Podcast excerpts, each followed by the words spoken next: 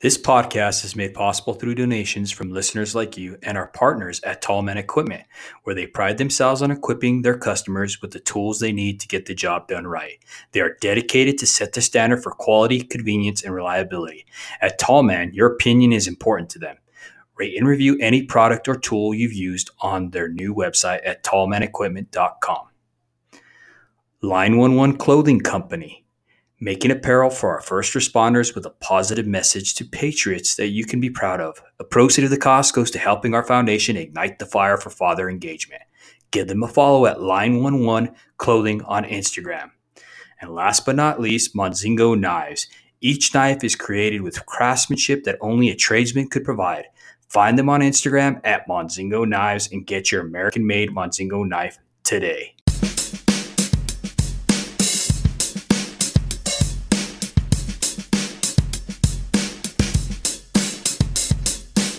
Welcome to the Show Up Dad podcast. This podcast is created for hardworking fathers. At the Show Up Dad, we recognize that fathers providing for the children is certainly important. But when men truly understand their unique role and gain the knowledge and skills to be great fathers, they can transform and impact future generations. Our special guests today are father and daughter tandem, Gene Rice and Courtney Bejgrowicz. Gene is a leading executive recruiter, co founder, and chairman of Rice Cohen International He's a keynote speaker and an executive coach. Rice was recognized by recruiter.com as one of the 100 most influential people in the history of recruiting and has helped thousands of people capture their dream jobs. He is also co founder of the Plant a Seed Inspire Dream Foundation, which helps children pursue their passions. Courtney is a high school English teacher who uses her passion for literature and a desire to inspire others to inform her work. She enjoys mentoring teachers and helping her students find their inner voices. Welcome to our show, guys. David, thank you for inviting us. Thanks so much for having us. And, and before we get started, David, I want to just share with you I've had an opportunity to listen to a couple of your podcasts, and I think you uh, are really doing great things and you are sending messages that are right on. So, congratulations, my friend. Oh, thank you, thank you. I appreciate that. Well, that's what we're trying to do here. We're just trying to spread the message, spread, you know, just spread that good word that fathers are more than just a paycheck. Yeah, absolutely.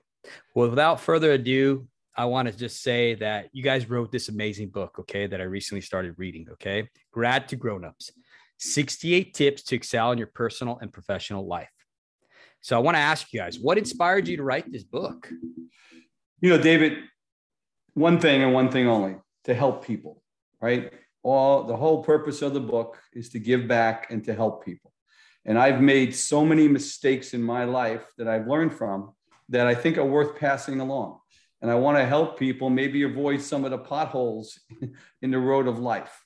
Uh, you know, the whole the, the purpose of the book is to help everyone, but especially young adults, create a professional and personal life that they can be proud of. Mm-hmm, mm-hmm. And how how has that inspired your daughter as well? You know, with this with this book and stuff. How has it inspired her, Courtney? So for me, um, when my dad set out on this project, uh-huh. I was more of the cheerleader. And my dad is a speaker.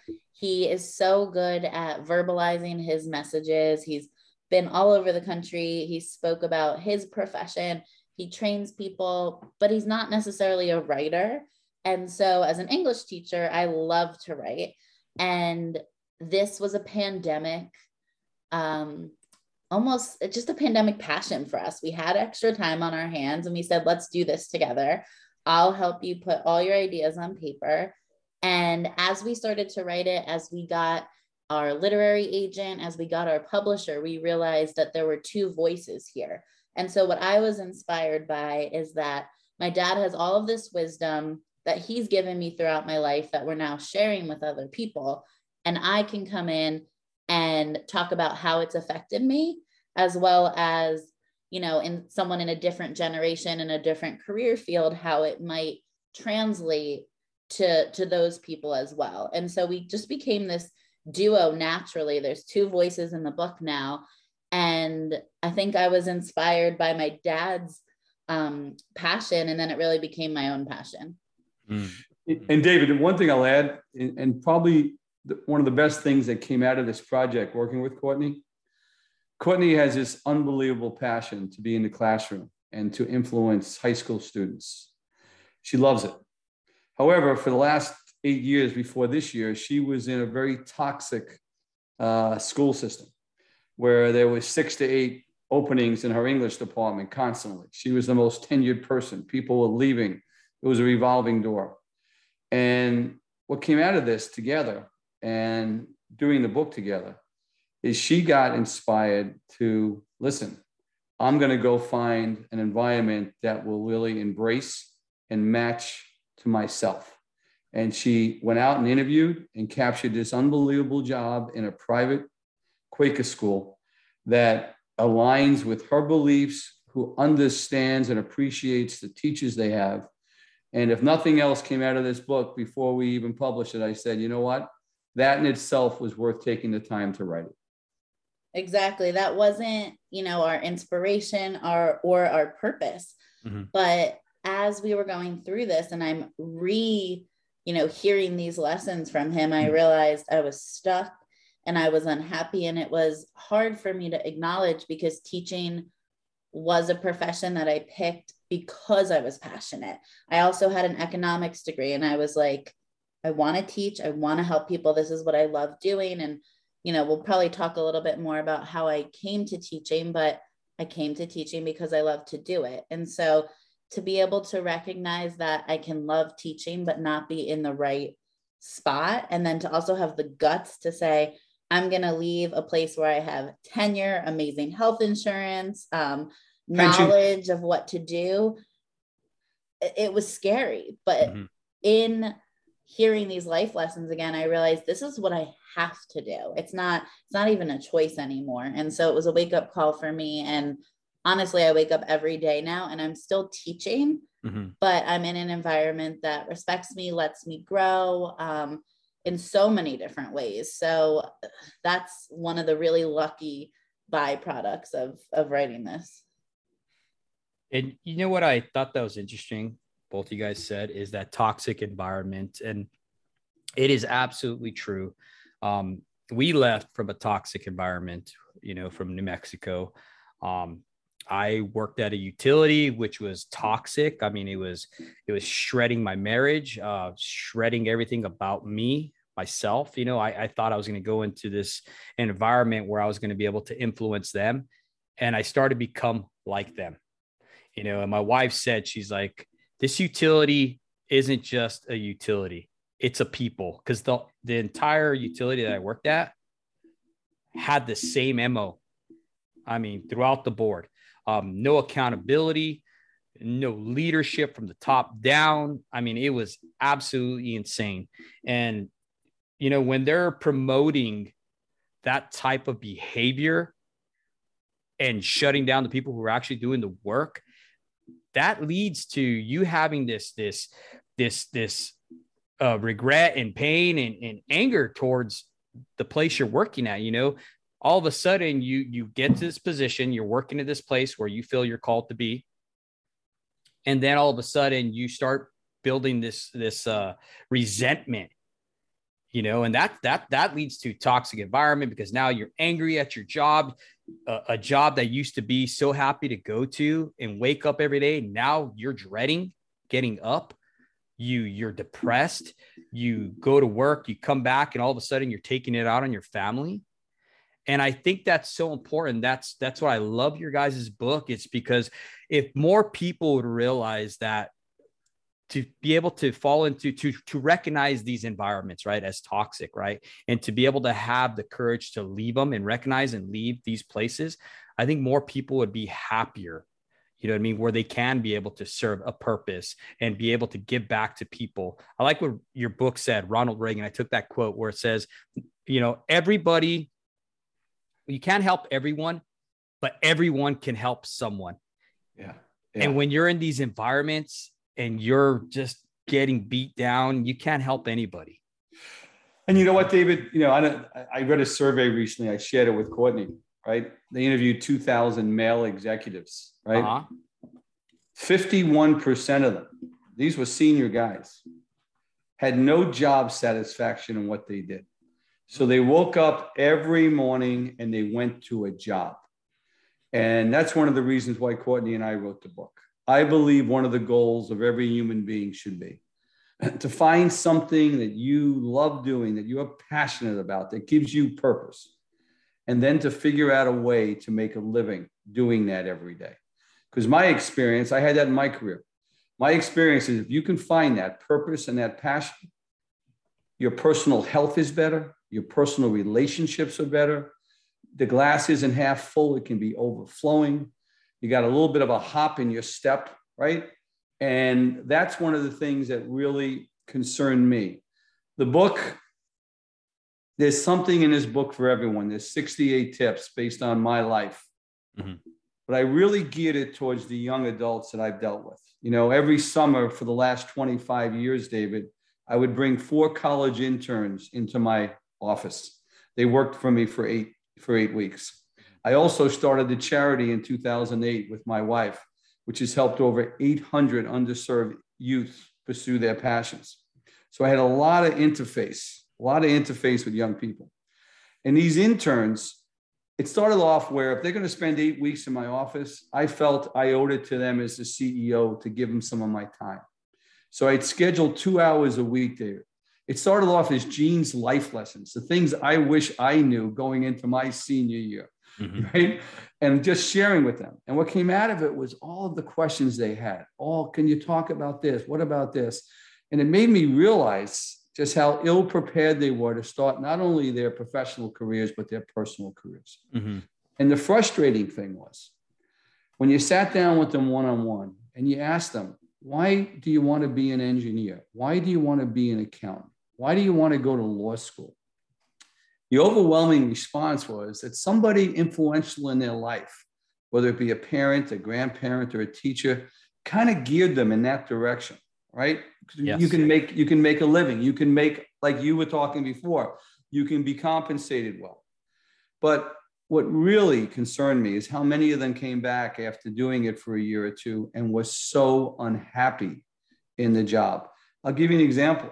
two of them went to two of the best law schools mm-hmm. in America. One went to Boston College, one went to NYU. They both graduated in the top 25% of their law class. They both came out and started working at big law firms. Within two years, they couldn't stand going to work every day, hated it. Mm-hmm. You know, it's funny. Courtney, Courtney, she went to Lehigh, a very prestigious university. She was an economics and an English major. At Lehigh, if you graduated with a 3.75 GPA or higher, they would pay for your master's degree. She stayed and they paid for her master's degree. She comes to me and she says, Dad, I, I want to be a lawyer. I, I want to go to law school.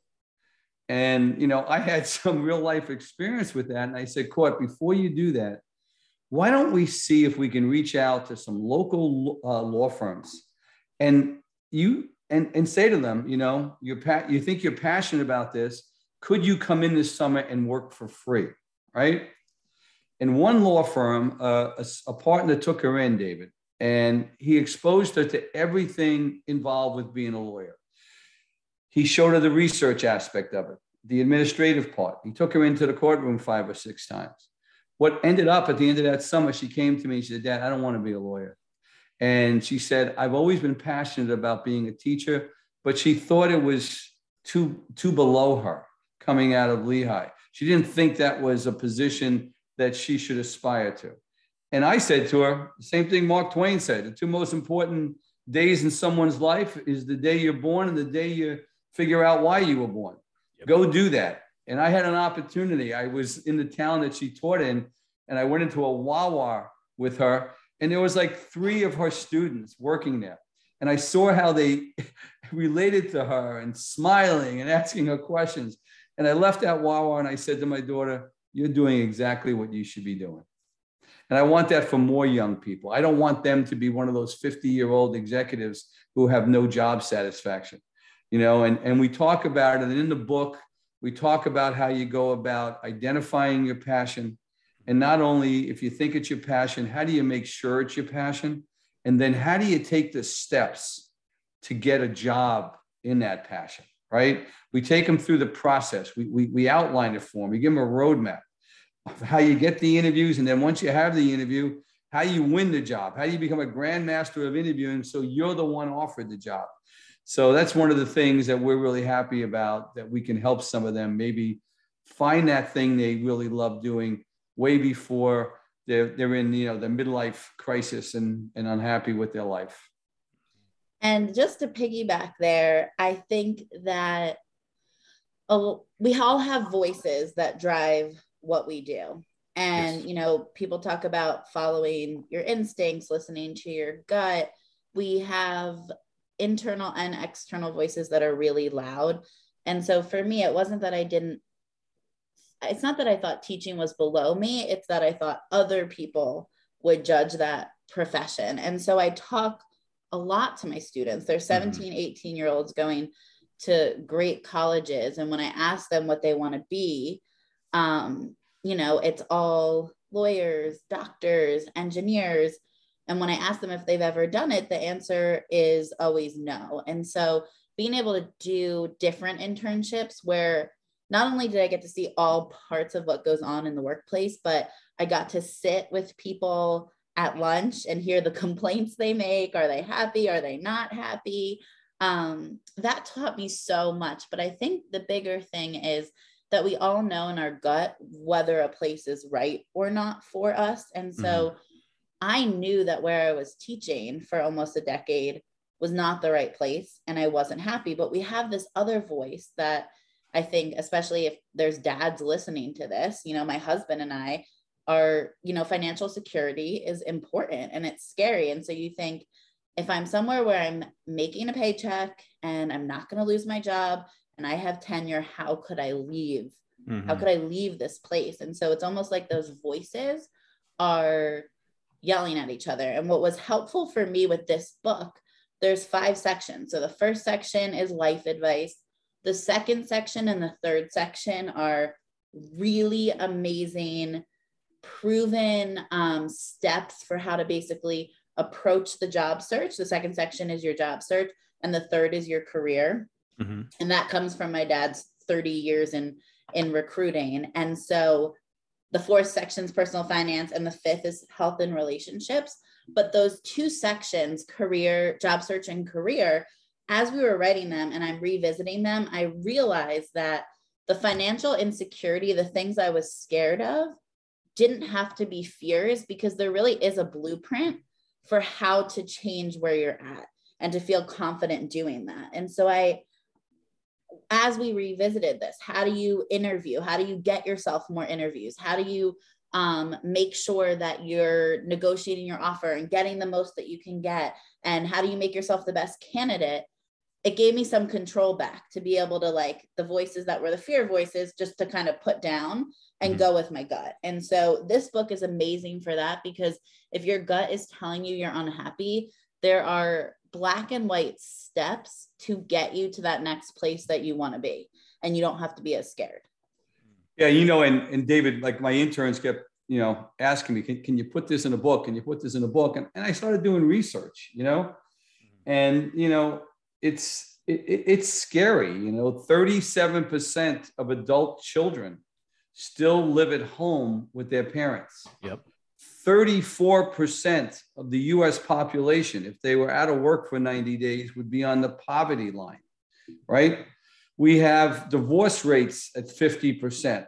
You know, our, our health system is, is, is messed up, right? There's all these, there's 1.6 trillion, not billion, trillion dollars in college loan debt. Mm-hmm. All of these students are coming out with these college loans. They all know how much they borrowed. They all knew they had to start paying it back after six months, but no one could tell me how much their monthly payment was going to be, right? Because mm-hmm. they don't figure that out until they stop borrowing, right? Yep. So you, you I hope, I hope you go into a, a career that you're happy about, that that you can pay this back, you know, and and I talk to them, and a lot of them don't even know what they want to be when they go into college, and mm-hmm. they're taking all these loans, David. And I'm a strong proponent of, of you know, community college. If you don't know what you want to be, don't be taking thousands and thousands of dollars of loans. Go to community college. take those 101 courses. Two years later, you'll be in a better position to know what you want to do and cut those loans in half. You know, I, I know students that have a thousand, eleven hundred, twelve hundred dollars a month college loan payments for 10, 15, and 20 years. Mm-hmm. They, they have a mortgage payment attached to their back, you know, and a lot of them, whatever their major was, they didn't need that to get the job they got, right? Mm-hmm. Yeah. And we advise we advise in the book to if you know if you can do two mm-hmm. years of community college and then transfer to mm-hmm. a four-year university for half the price you finish your degree there. And that's the only if you want to only put where you transfer to on your resume mm-hmm. um, that's where you have the diploma from. That's all you have to put. So i know the pressure to go to the best college. I mean i see it every day with my students. There's so much pressure to go to the best place you go into get into. But um, my, my husband did two years at community college transferred got finished his accounting degree at a four-year university and he ended up at deloitte um, one of the big 4 mm-hmm. accounting firms right out of college so got his cpa too yeah as a cpa and um, i think it's the best decision he ever made he paid completely for himself to get through college. And before we got married, he was able to pay off his loans. And it was a big accomplishment. And I think it's the smartest thing you can do. Mm, no, I agree 100%. Um, I see it. I mean, so much now, even with the young men and women that I have the opportunity to train. Um, I have a lot of them that have come out of college because college just wasn't for them, but they have these degrees that they're not even work at I'm one of those people. You know, I have a degree in computer networking, like I, I told you guys before, which I don't do anything with that. you know what I mean? And I went into the trades, you know, and um, I feel that your book has, you know, like you talked about in the, the job search and the career, it's so great that you guys have put this down because I wish I would have had something like that to help me, you know, because I felt stuck for a very long time. I even got stuck it working at a utility in the industry that I am now to where like she talked about it was 40 hours a week it was at home and I was so miserable there right but I felt stuck I didn't know how to leave that place because I had made a promise an interval to my wife saying I am not going to be on the road again so I sucked it up and dude right. let me tell you for those guys out there who are listening right now if you're in this position dude, please leave because you're just going to destroy your family. You are not stuck. Absolutely. You're not stuck. So, the first message I want your dads to get, okay, as fathers, I'm a father of four. If your child is passionate about something, I don't care what it is, it can be creating video games, it can be creating and starting a, a lawn cutting service. As a parent, encourage it support it. Don't don't destroy it. It's perfectly okay to strategize with them on a plan B. Okay? It's okay. Everyone's got to have a plan B. But every great dream begins with a dreamer, right? And parents and dads, I don't know if sometimes if we realize how much influence we have, how much influence we have, the things that we say to our children, right? to support that. You know, listen, I remember one of the, you know, one of the best lessons I learned as a dad is it's it's okay to expose your interest to your children, right? Some they're going to embrace, some they're not. But when they have a positive interest, then it becomes our responsibility as the dad to support that interest any way we possibly can. Courtney was a volleyball player. I never knew a damn thing about volleyball, you know, and all of a sudden was really passionate about it. Well, by the time that journey ended, I I learned a lot about volleyball, right, Court? oh yeah, my dad is the furthest thing from a musician, and he owned rock and roll clubs. I played the clarinet, very different.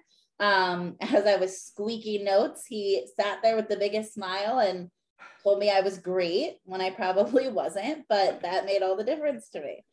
It sounded great to me, David right right and, and, that helped her with her self-esteem too right yeah yep. and i think i think the biggest thing that parents are going to hear these days and david having a 16 year old i'm sure you've heard this you know mm-hmm. when we were younger it was probably we want to be nba stars or um, you know, professional athletes. Now you're going to hear your kids say, I want to make beats, is the number one thing I had to learn about, and uh, be a YouTuber, yeah. which I think we have to, instead of laughing at them, uh, you know, let them try that. But also, you can have the conversation what do you love about making beats? Or what do you love about, you know, having a social media um, account? Like, why do you think you'd want to be an influencer? Or what do you love? Um, about YouTube and those things can be transferable. So if you help your kid if if they know what makes them light up and gives mm-hmm. them that passion, those are things that maybe they can't make beats for the rest of their life, but um, being creative, mm-hmm. putting um, you know, uh, working with a small team to create something together. Those are things that you can find in other industries. So like believing in that passion, letting them talk, asking questions, um, you'll get somewhere with that. Yeah, and David, so just to follow up with that, I you love them for who they are. Mm-hmm. What you love them for who they are, you know. And the other thing that Courtney said, it was one of the things, you know, took me a while as a father, but because I'm a talker. But mm-hmm. the better I got at learning to listen and listen to learn, I think the better the father I became. He's right? still working on that one. I I'm a work in progress, David. I'll be the first one to admit that, right? Me too. I think we all are. yeah. I like I like that you said uh, learn to listen and listen to learn. Um, yeah. I think nowadays people just want to listen so they can give a response yeah. versus understanding the why and what drives the question, right? Uh, I know for me, for my kids, we practice what Courtney was talking about. We call it dinner table talk. And I actually got that from a, a past guest, you know, and that's what we do. I ask them questions. Um, just like she was saying, you know, because my young my youngest, he wants to be a YouTuber. I mean, the guy records on oh, his phone. It, it, it's funny because he's he's six years old. He loves working out because he sees me being like you talked about. You know, we're you know we're um, we're being watched right in our homes. So he sees me working out. I, I do arm wrestling. I, I love to arm wrestle. And uh, he sees me working out stuff like that. So he stays there arm wrestling and, and working out and everything. And he records himself. And i'm like what are you doing? And he's like oh dad i'm going to put this on my my blog. I'm like, you got a blog? you know what I mean? And it, it's cute, you know what I mean? And it's awesome. And that's something that he's interested in. He, he's definitely, you know, I, I think that as parents, it's up to us to realize our children's gifts. Right. And then from there, we have to help them develop those gifts. Absolutely. And it's their gifts, not your gifts. Yes. Meaning you can expose them to your gifts. And if they embrace them, great. But if they don't, that's okay. You know, my oldest grand grandson, he's nine years old. Uh, my son, I would always wherever we went, Dave, we were throwing a ball, having a catch. Me and Courtney, we having a catch. He's he's the furthest thing from that. He loves Legos, you know. He's a Lego kid. He loves video games, and you know what? So I'm learning. I'm learning how to play Zelda Breath of Breath of the Wild. You know, if I want to spend time with him, I, I I'm his assistant with the Lego set. You know, I'm getting the pieces out. Mm-hmm. You know, that's his thing. It's the furthest thing from me. But if I want have a relationship with him, I'm going to support his interests. And I know? think the the giving them confidence through just showing interest in them, like you said, David, is so mm-hmm. important. I had my students did final projects for the year where they basically were answering the question, you know, let your life speak. Um, what do you stand for? Something you enjoy doing. And I had a student talk about how they love to compose music and something that they composed was actually used at an indie film film festival, and mm-hmm. he in they had to con- conduct interviews um, related to the topics, and so he interviewed his dad because his dad one summer basically was like, "Okay, you have two months. What do you want to do?" and gave him like a list of options. He wanted to um, try this music composition course. And so he did it for the summer and he was interviewing his dad and he was like, How did you know this is something I would be good at. And his dad said, I didn't know. I had a list of 10 other things in case you failed, but you know, I thought we'd give it a shot. And you know, he just remembers his dad like being like, You can do this, you're so great. And his dad yeah. was like, I had no idea. I just thought, why not? So uh, that made all the difference. That's great. You know, and, and it keeps us too evolving as parents. You know what I mean? Like you said about the Legos, and then even with the uh, the video games and stuff like that. You know, I recently had to learn about TikTok because if my daughter wanted TikTok, I'd rather her have it in my home where there's a little bit of control over what she's watching than her me telling her no, right? And then her going watching stuff that is that I don't want her watching at her friend's house. Okay. So I had to be involved and be hip to the TikTok and all this the the stuff that's not good for them to be watching or not age appropriate stuff like that, you know, and it keeps us evolving as parents as well. Yeah. You know, and I'll tell you something, Dave. See, I'm a little concerned about where we go from here. You know, mm-hmm. uh, the other the other night I'm in a restaurant with my wife, and a young couple comes in with two young children. They were mm. probably 10 and 8. All four of them were on devices for almost the entire meal. Mm-hmm. And you know what? I see with my own grandkids. Mm-hmm. You know, like you know, my my older daughter, Courtney's older sister. I mean, they'll let them. You know, they control it, right? There's boundaries, but when they're on their devices, there could be a fire, and they're so connected to that device, mm-hmm. you can't even even talk to them. So I don't know where we go with that. I, I just hope that parents protect your meal time together, that mm-hmm. family time, and you have to lead by example. You can't have your cell phone out if you expect your kids to be connected with you. Mm-hmm. Those times you are together, I think you have to cherish them. I think you have to set some house rules up and they all got to agree on them and and protect those times together mm. you know and and and, and make it family time because I'm, I'm worried about the future watching that young family the other night i was like you know i, I wish i knew them to have a talk with the dad but i didn't you know who oh who that would have been obnoxious yeah i i mean i so we can't fight the technology we have to embrace it in some ways i do see how it is really impacting mm-hmm. the learning environment. My students would rather cut off their limb instead of give me their cell phones. Um, and I mean that very literally. Mm-hmm. But I try to explain to them the science behind it, show them all the data. Like there was one study done where they tested people's cognitive functioning with the cell phone in front of them on the table. They um, had a group where the cell phone was in their pocket turned off and then they had the cell phone in another room and obviously the further away the cell phone was the less their cognitive functioning was um, disturbed but the most interesting finding was that no matter where the cell phone was it did disrupt the cognitive functioning in some way so even having your phone on but it being across the room you're somehow subconsciously sort of thinking about that next message or notification you can get. Um, and it, so it's impacting what we do all the time. And I, I find with at least older kids, if we explain how it's impacting them, mm. it makes somewhat of a difference. And when you get to the workspace, it becomes a huge issue. I remember um, Gene, right at, at your company, you had a you have a huge problem with interns, their phones, and being able to put it away. It's, it's a professionalism thing that I think as Gen Z gets older, they're not able to overcome. Mm. You know, it's funny, Dave. I'll tell you one last story about what Courtney's talking about. I coached my son's AAU team, right? And we used to travel basketball on tournaments. Mm-hmm. And my wife and I would take the 10 boys out for dinner, you know? And one night I go there and all 10 of them have their phones out. So I finally look at them and I say, you know, Mrs. Rice and I have every intention for paying for each one of your dinners tonight except if you think we're so boring that you have the need to take your cell phone out, then we'll just give you your own separate invoice.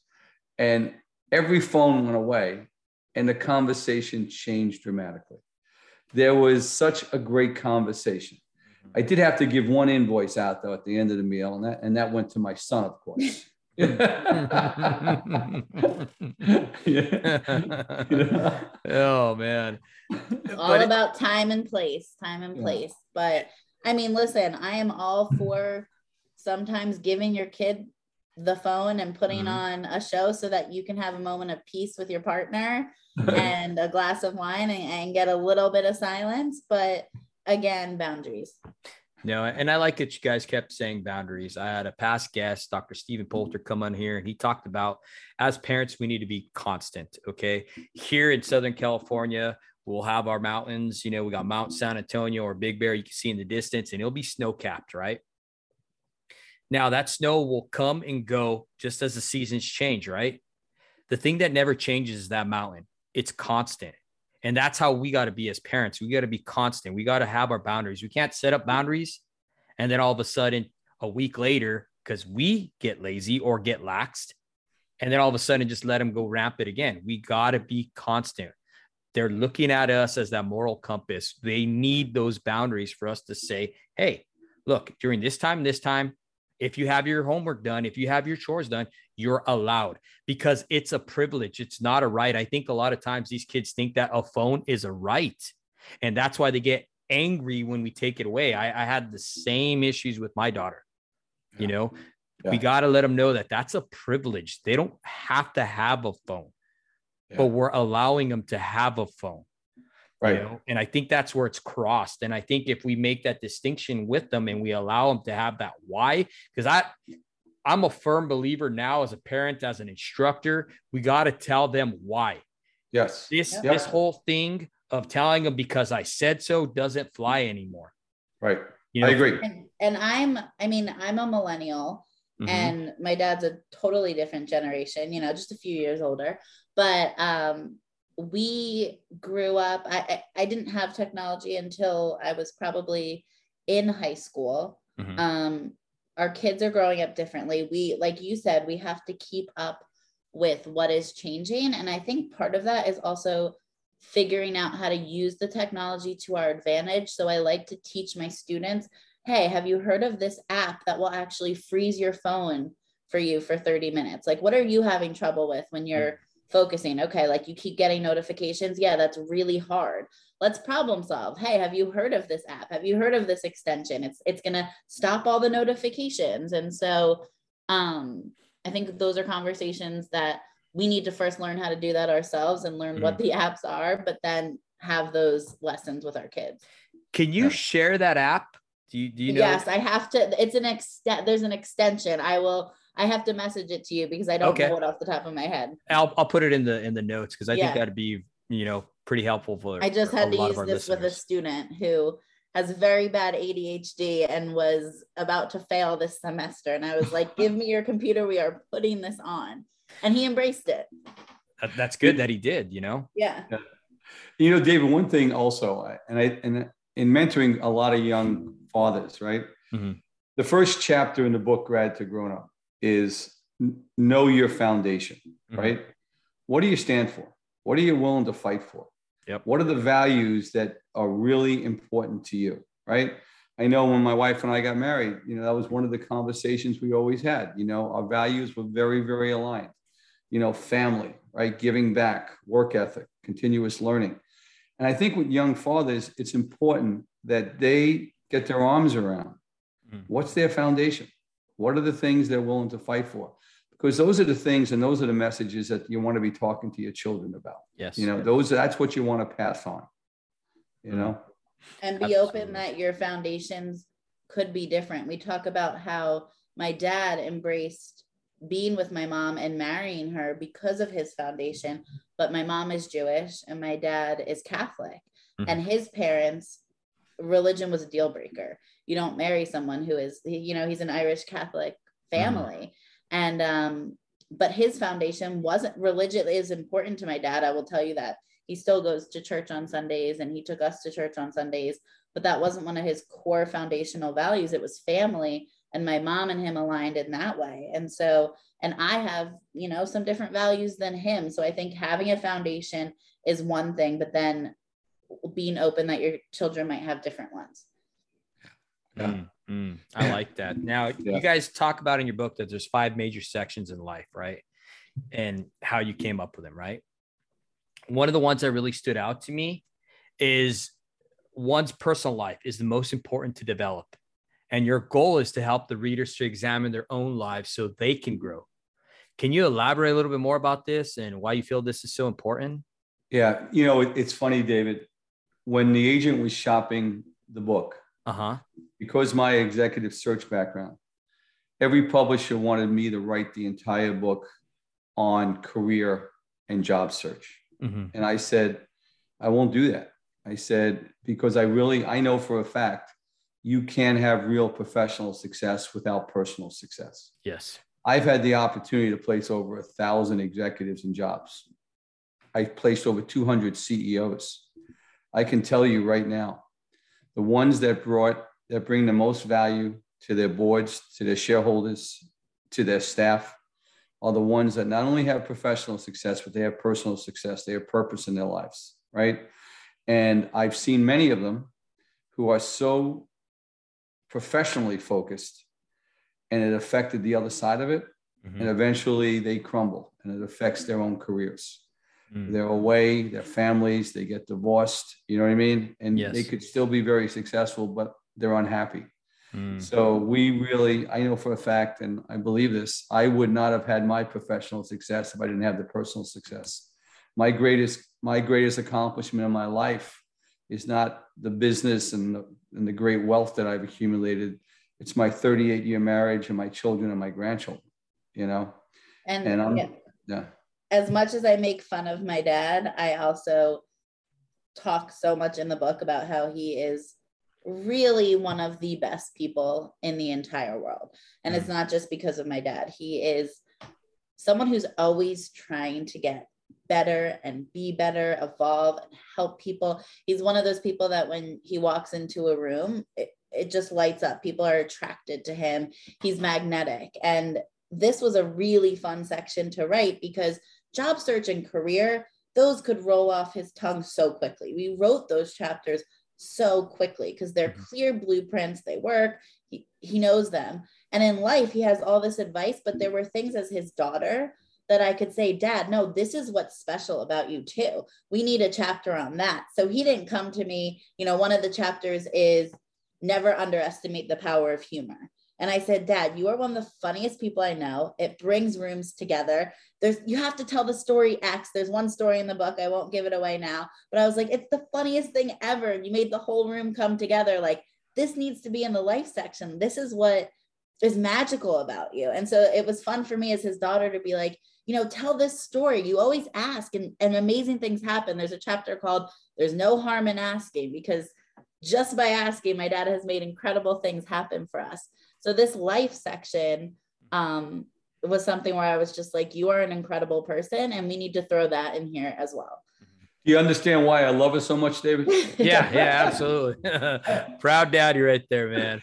I can see why. Let me tell you some things that have happened that the book's been out for six weeks now, Grad to Grown Up.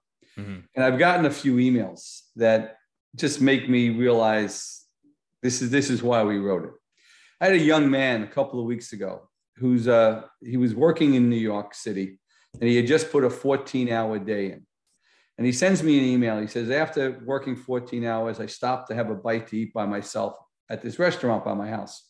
And he goes, I had just finished your book. And as I'm finishing my meal, I look up and there's this old gentleman at the bar. And there's a chapter in the book which is talk to the oldest person in the room Mhm. and the value you can get out of that. And I think a lot of young adults would, but they don't know the questions to ask. So we give them the questions to ask.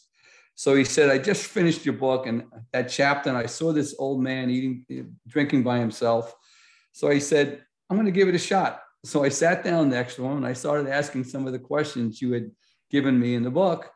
And I'm sending you this email because I want you to know two and a half hours later, I left that restaurant. It was one of the best nights of my life. He goes, I laughed and I enjoyed myself so much and I made a new friend. And the gentleman he sat next to, I guess, was a retired senior writer from the Johnny Carson show. Mhm. And he had all these amazing stories for this young man. So that's the stuff that's making Courtney and I so proud. Like there's 68 tips, but if everyone can walk away with two or three things that helped them, Mhm. then all the time we put into writing the book was worthwhile. Mm, no, I can't agree more. Um, one of the things I think so amazing about you, Gene and Courtney, is that Gene, for one, I've always tried to surround myself with the older generation. Okay. Um, I see that there's tremendous value. You know, even at work right now, I hang around with an older gentleman who I have the most respect for. And uh, he's been around the block. He, he's an old lineman, full of wisdom. Okay. And I've always tried to hang around with those guys. Even with my grandpa, I used to love hanging around and hearing those old stories. You know what I mean? How it used to be with the, the carriages and the wagons and stuff like that. And, uh, you know, I think there's a lot to be said about that. You know, you have a different point of view and these solid foundations that you've seen and grown up with that our new generation is losing. You know, I call it the basics. Yeah. And it's good that you're being able to put that on paper, to be able to share that knowledge out there and have your daughter break it down to like to layman's terms, I guess, so this next generation can understand it because there's a lot of truth and a lot of value to what you're saying. I get it because I grew, I was in that group where you had the old and the new coming up, you know what I mean? So I have the tendency to kind of go with the old values you know, that are being lost. And I see that now with the generation that I work with. You know, I could sit there and talk about transformation theory. I could talk about ferroresonance and all this cool stuff that has that has to be trained and has to be taught, right? But majority of the time when I'm talking to these young fathers, because there's a lot of young fathers right now in the trade, their questions are, man, I'm failing in this. I'm doing this. How can I be better? How can I be more present? And those are things that need to be talked about. Yeah this this other stuff this information that we're training these kids for but we also have this other value to it like you guys did with your your career steps and your personal finance and and all these different things you know what i mean? You have to all tie it together and i agree with you because you said professional sex you cannot have per, uh, professional success without personal success.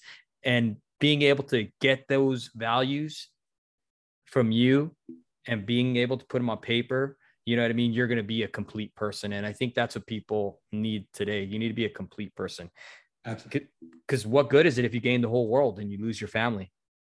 I'm telling you david i've placed executives these aren't six figure gentlemen or women mm-hmm. they're seven figures. And you would look at them and you would think from a financial point of view they're extremely successful. Mm-hmm. But their personal lives are a total mess. Yep. And they're not happy. I don't care how successful they are in business they're not happy. And i want your audience to realize you know i've done this for a living. Without both sides coming together it's it doesn't come together you know? And, and you talk about the younger generation. How i learned to to deal with them is you know is give them very specifics. I'll give you an example. Mm-hmm. One of the college interns called me and he got a job and he asked me, he goes, you know, they offer this 401k plan. I don't know if I should invest in it, you know. And I'm like, wait, time out, time out, time out, time out. He goes, you know, I'm young. I don't have to worry about retirement. And what I had to do with him is I had to show him his company had a 25% match. So for every dollar they, he put away, they would match 25 cents, right? And I showed him a formula where to invest it, just leave it alone, put it in the S&P index 500, don't worry about it. It's going to go up 73% of the time, it'll go down 27% of the time. But if you leave it alone over the last 100 years, it's grown 11.4%. And I got him, if he was able to put away $94 a week, right? That's before tax, right? So at 94, he'd probably only take home 60. In 30 years, when he turned 52, he'd be a multi, multi millionaire. He'd have $3,250,000, right? And I'm like, you contribute to that 401k immediately. And it's one of the tips in the book. And if your audience goes to the website, David, gradtogrownup.com, they can download that chapter for free. They can get it and look at it. So with that younger generation, I had to be very specific the hardest conversations I had with them is they are a little different than the way I was raised and the way you were raised, you know? And I had to explain to them once you get the job, it's not over, right? There's no elevator to success. You got to take the stairs. And what does that mean? You got to show up and you got to be ready to work. You know, let's say you're hired into a big company. Well, you're going to be hired with probably another 19 college graduates, right? Now, out of that 20 college graduates, two of you are going to emerge five, ten years down the road. You're going to be the future leaders of this company. Now, what's different about those two from the other 18? They show up, they put the work ethic in, they build relationships within the firm, they establish mentorships within the firm, they're collaborate, they're a good teammate, right?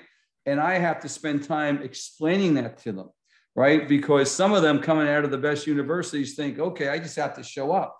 Mm-hmm. You don't have to show up. Yes, you have to show up, but you have to show up in a certain way, you know? And it's not it's not like a, a, us versus them like oh this younger generation. Mm-hmm. i think this younger generation is amazing in so many ways. That, that's why i do what i do like mm-hmm. just the way that they view life the way that they're um, you know involved in social justice the way they approach things. They have so much to offer. Um, and i also think that because you've mentioned, you know, money can't be the motivating factor. We have tips in here to help with that. But our fifth section goes with the first section. The fifth section is health and relationships. And I think a lot of men and dads, especially, mm-hmm. will get a lot from that section because we had to get really vulnerable. And, um, you know, my dad talks about things that probably a lot of young fathers are going through um, and talks about how you know, he thought therapy was for crazy people. And what happened when he finally needed to go? And the therapist, he was going to couples therapy. That's how he got into it. Mm-hmm. My mom kind of forced him there. And the therapist said, Gene, this is a you issue, not a marriage issue. Let's let's work through this. Um, but there's, I think there's advice about um, especially as a man, ways mm-hmm. that you have to kind of connect and break your walls down to work through some of the problems to find purpose. Yeah, and, and David, I'll tell you, in, in that fifth section is one of the tips, and for you and for fathers, this is something that maybe I would like to share. Mm-hmm. There's a there's a chapter on leave your baggage behind, right? And what does that mean? And this was really tough for me to to write but we'll all we'll, we'll, we are all raised differently right? We bring into relationships a lot of things. And not everything we bring in is good. There's baggage. We all have baggage.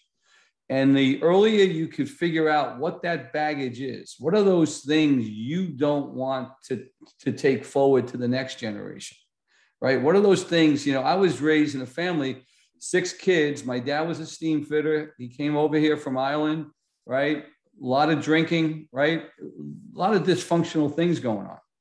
Well, first you have to identify as a, as, as a young man and a father, what is that baggage that you want to leave behind? You don't want to pass on to your children, right? And the earlier you can do that, I didn't, I, I didn't get my arms around that until a little later right? But the I wish I had gotten my arms around some of that baggage a little bit earlier. I might have gotten there a little faster. It, it's something I want your young fathers, if they haven't thought about that, it, it's it it's to sit down and say, okay, maybe you start with here's all the great stuff that I want to bring forward, but here's maybe one or two things that if I could leave it behind, I want to leave that baggage behind. Yeah, you know? my da- my dad and dad, I credit you so much for this. He broke a lot of really really bad cycles that mm. you know get passed down from generation generational trauma. He did a lot of work to heal a lot of that so mm. that it wouldn't be on his children. And of course we all mess up our children in some way. That's what i keep telling myself with my son like yeah. you know you can't be perfect. And he shares both of those things. The goal though is to recognize that baggage like your father did and to make those corrections. I think you know being able to tell your children, hey, man, I messed up. I think that's one of the greatest things as parents we can possibly do. It does two things it shows them that we're vulnerable and that, hey, it's okay when you make mistakes to own up to them. And number two, it shows them that you care. You know what I mean? That you actually truly care because you, you're sorry, you're showing empathy, and you want to make that change for them. You know what I mean? And um, I think if more fathers were able to do that, I mean, let's look at it this way men, we were taught to lie. since we were boys. Lie about our feelings, lie about this. So then we get to a certain age when we actually become men, we lie, right? We lie when we're uncomfortable. We lie when and when we're put on the spot. You know, we we lie to our spouses and we lie to ourselves. You know, I know for so long I used to lie to myself and say, "Man, this is a good place to work. This is awesome. This is amazing." I had a an uncanny ability of justifying how great a place was, even though it was eating me up inside. And I think a lot of people do that. I think a lot of men do that because we're trained to lie, you know. And if we can break that generational curse, if we can break that mold and we can just step into the future on a clean slate by just just breaking down those generational curses, you know, our families are going to be a, a, lot better for it in the future. You know something, David, and I'll tell you something. And if any of your audience experience what you you know what you experienced, where you're really unhappy, that's one of the reasons that the book was written. There's a mm-hmm. roadmap on what they can do to change that. All right. Sometimes you know you're stuck and you don't know what to do there's an actual roadmap mm-hmm. step one a to z so at least go out there and and and, and try to change the narrative mm-hmm. you know and like you're saying we don't always know it because we're lying to ourselves but i think we're the most the newest generation is the most op- like the most open to therapy and getting help that there's been, but also mm-hmm. the most detached from themselves because we have more ways than ever to hide from ourselves. Mm. And so it's this weird dichotomy of we have all this access, we're open to it, but do we even know how we're feeling? Because we can turn on Netflix or get on our phone and, and hide from all the problems. Mm-hmm. And that's just another form of just uh, sedating ourselves. Yep. You know, absolutely. Absolutely once again, you guys, uh, how can our audience reach you? It's it's well, gone really quick. I'm gonna let Courtney do it. Can I just uh, give uh, your dad's two yes. pieces of advice yes. from me as a father, right? Yes. And here's the one thing I'd like to share with them, and then I'll share the second. One of the things that that made me, I think, a better father, and I told you earlier, I had four children, but my three girls were the three oldest. They were all teenagers at the same time. So it was really stressful. and I will tell you, David, I made myself a promise after a situation that happened with one of my daughters where I lost my cool. And she was totally wrong, right? Totally wrong. But once I lost my cool, whatever she did went out the window because dad lost his cool, right? And what was I really trying, you know, what what was the lesson that she was learning from me that when you get frustrated, it's okay to lose your temper, right? And one of the promises I made to myself after this instant, and I and I never did it again. As a dad, you got to hold yourself accountable. If you lose it, you lose. No matter what happened previously. As a dad, if you lose it, you lose. It's our responsibility to take a deep breath, walk outside. Okay. If you can't deal with the situation now, say, I need a few minutes. But as dads, we don't want lessons to be passed on that when you get stressed or you get frustrated, it's okay to explode. And that's one thing that made me a better dad when I held myself accountable to that. Okay that's one thing I like to share. The next thing is, and this is something that I think can make a real difference to your dads, and start it as young as your children are. I want people to create a life of gratitude. And how do you do that? Well, if you got a young dad putting your four year old or five year old down to bed tonight, besides reading, going, reading, you know, saying prayers and reading them a book, when they put their head down on that pillow, encourage them to recall three things that happened that day that they're grateful for. And it could be as easy as the sun came out. I really like what mom made for dinner tonight, right? I, I'm grateful for the catch we had, right? But if they can go to bed every night recalling three things they're grateful for, you're going to be surprised. It's going to come three, four, five weeks down the road. They're going to recall four or five things that day that they're grateful for. Mm. they're going to wake up in the morning and they'll start looking at life a little differently. They'll look at life where the glass is half full, it's not half empty. And we've all have friends that look at the glass half full and half empty. How much more enjoyable is it to be with friends that look at the glass half full? Every now and then you have a friend where the glass is overflowing. You know, we, we have a, a chapter in the book, Are You a Tigger or an Eeyore? Right. Mm-hmm. and so I just think dads can play a really key role in establishing and creating that life of gratitude with their children. Man, so man that's the next thing I wanted to pass. I really like that because that's that's what I'm trying to teach my my younger boys now is uh being, you know, grateful for things. And man, that that helped me out tremendously. I just want to let you know that. And I'm gonna start implementing that too as well because like you said, you know, I'll put them to bed, I'll say the prayer. One of the other things I do as a father is I give them a blessing. Every night I bless my children, you know, and uh, I'm going to start implementing that too, you know, the three things that they can be grateful for because living a life of gratitude is is of the utmost importance, you know. Um, a lot if of all you change is your attitude you can change everything. Absolutely. Absolutely. Well once again guys thank you so much for coming on here. If you want to share real quick uh, how they can reach you and get your book absolutely. so you can get you can get our book at any retailer that sells books. We're at amazon walmart target um, grad to grown up. Also grad to grown up.com g-r-a-d